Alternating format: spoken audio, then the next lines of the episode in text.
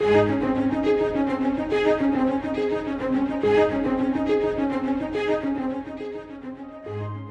third section of Psalms, known as the Leviticus Psalms, remind us that the God who redeemed us is still with us. In fact, He has promised to never leave us or forsake us. Today, we join Scott Pauley in opening God's roadmap for life. Find your place in the Word of God in the Psalms, and let's discover what God has for us along the way.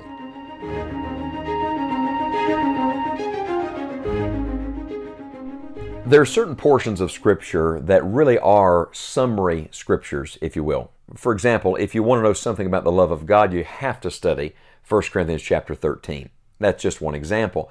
Uh, there are these classic passages, if you will, that seem to get right to the bottom line and in a very succinct way, a complete way, describe a truth for us. Well, we've come to one of those passages. It's Psalm 86. Now, we know it's a prayer of David, and uh, fittingly, it is believed that David wrote this psalm near the end of his life. That would make perfect sense because Psalm 86 is David's summary psalm. All of the things that David seemed to emphasize throughout his life, throughout his writings, seem to be summarized in Psalm 86.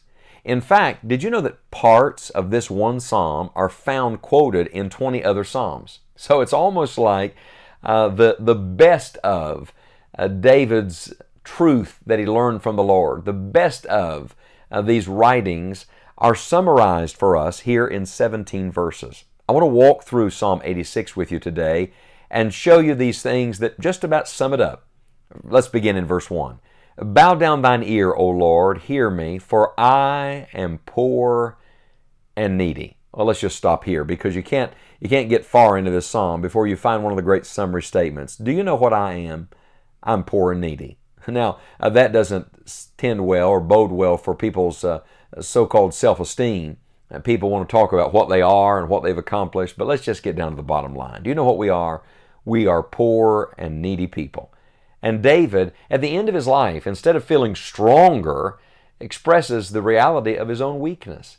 Ironic, isn't it, that when you're young, you're invincible, you think you've got all the answers, but the older you live, uh, the longer you have experiences, the more you have to deal with, the more you become acquainted with your own poverty and then God's riches, your own need and God's sufficiency. That about sums it up. I need the Lord. Verse 2 Preserve my soul, for I am holy. O thou my God, save thy servant that trusteth in thee. Be merciful unto me, O Lord, for I cry unto thee daily. Well, this about sums it up. Do you know that every day I need God to preserve me? Every day I need God to show me mercy. Did you hear the word daily? I cry unto thee daily. And we need daily prayer because we have daily needs. That's why Jesus said, Pray this way, give us this day our daily bread. That presupposes that every day we're talking to God. This about sums it up. If I'm poor and needy, then every day I need to seek the Lord for that day's supplies. Verse 4 Rejoice the soul of thy servant, for unto thee, O Lord, do I lift up my soul. This about sums it up. All joy is found in the Lord alone. If you want rejoicing in your soul, you don't get rejoicing in your soul by trying to rejoice. You get rejoicing in your soul by lifting up your soul to the Lord. And when you get in tune with God, God gives you His joy as the byproduct of being in His presence. That about sums it up. All the joy of all the songs in the Psalms are rooted in one thing it is the presence of Almighty God. And then he says in verse 5 For thou, Lord, art good and ready to forgive, and plenteous in mercy unto all them that call upon thee. Give ear, O Lord, unto my prayer, and attend to the voice of my supplications. Now, frequently throughout this psalm, David goes back and forth between his need and God's sufficiency, between who he is and who God is. Well, here he reiterates who God is. Who is God? He's good. He's ready to forgive. He's got plenty of mercy. And He listens to our prayer. That about sums it up, doesn't it? Would you like to know who my God is? My God is a good God. He is ready to forgive. He is plenteous in mercy, and He is ready to hear my prayer. That is the God of the Psalms. That's the God of the Bible. Then he says in verse 7 In the day of my trouble I will call upon thee, for thou wilt answer me. Boy, this, This is a great summation, isn't it? Everybody's going to have trouble. Job said, Man that is born of woman is a few days and full of trouble, but in the day of trouble I can call on the Lord and God answers me. That about sums it up. God is a place that I can run in the midst of chaos. He is the person that I can flee to when things are out of control, because He's never out of control. And then in verse 8, Among the gods there's none like unto thee, O Lord, neither are there any works like unto thy works. All nations whom thou hast made shall come and worship before thee, O Lord, and shalt glorify thy name, for thou art great and doest wondrous things. Thou art God alone. Boy, what a great summation this is. What's the great goal of our worship? It is for others to worship. What is the great goal in life? It is for every person to come to the knowledge of who our God is and give Him glory. Why? Because He's great. He does wondrous things. He's God alone. Oh, this is this is the bottom line. The bottom line is everybody you see today needs Jesus. And every person you come across needs the truth of God. This is this is one of the bottom line statements of life. Don't ever forget this. People need the Lord. Then he says in a very personal way, beginning in verse 11, Teach me thy way, O Lord. I will walk in thy truth. Unite my heart to fear thy name. This about sums it up. We need God to show us the right way, to teach us his way. And this phrase has captured my attention Unite my heart to fear thy name. Think of this a united heart. A heart can get double in a hurry, can it? It can go two different directions. What's the secret of a united heart? It's our heart getting united with his heart. Ironic that David's son would be the one who would bring about, by his own disobedience, a divided kingdom. What was the secret of David's united kingdom? It was his united heart, united to God. He says in verse 12, I will praise thee, O Lord my God, with all my heart. There's the united heart, with all my heart, and I will glorify thy name forevermore. This is a great test of our prayer. If it's answered, will it bring glory to our God?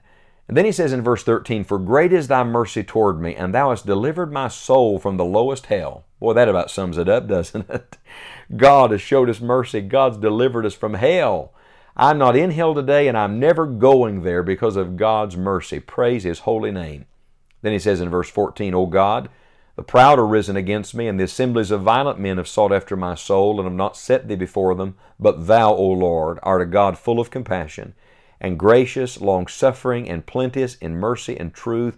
O turn unto me, and have mercy upon me. Give thy strength unto thy servant, and save the son of thine handmaid. Boy, this is a great summary, isn't it? Life continues to have battles, and God continues to give strength. Even after you get saved, even after you know you're a Christian, uh, the, the wicked one still comes against you, the battles still come, but the Lord is more than enough, and He gives strength to His servant. That that about sums it up. And then the closing verse of this great summary psalm of David, verse 17 Show me a token for good, that they which hate me may see it and be ashamed, because thou, Lord, hast holpen me and comforted me.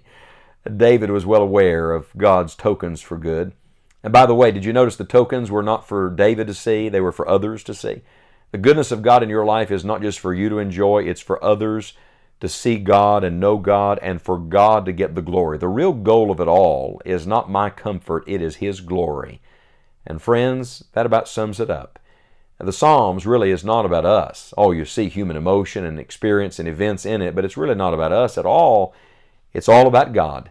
It wasn't about David, it was about David's God, and it's not about you and it's not about me today. It's about God getting all the glory in our life, in our nation, in our world, in all the circumstances. Friends, that about sums it up. If you'll live your life by that truth, God will get the glory.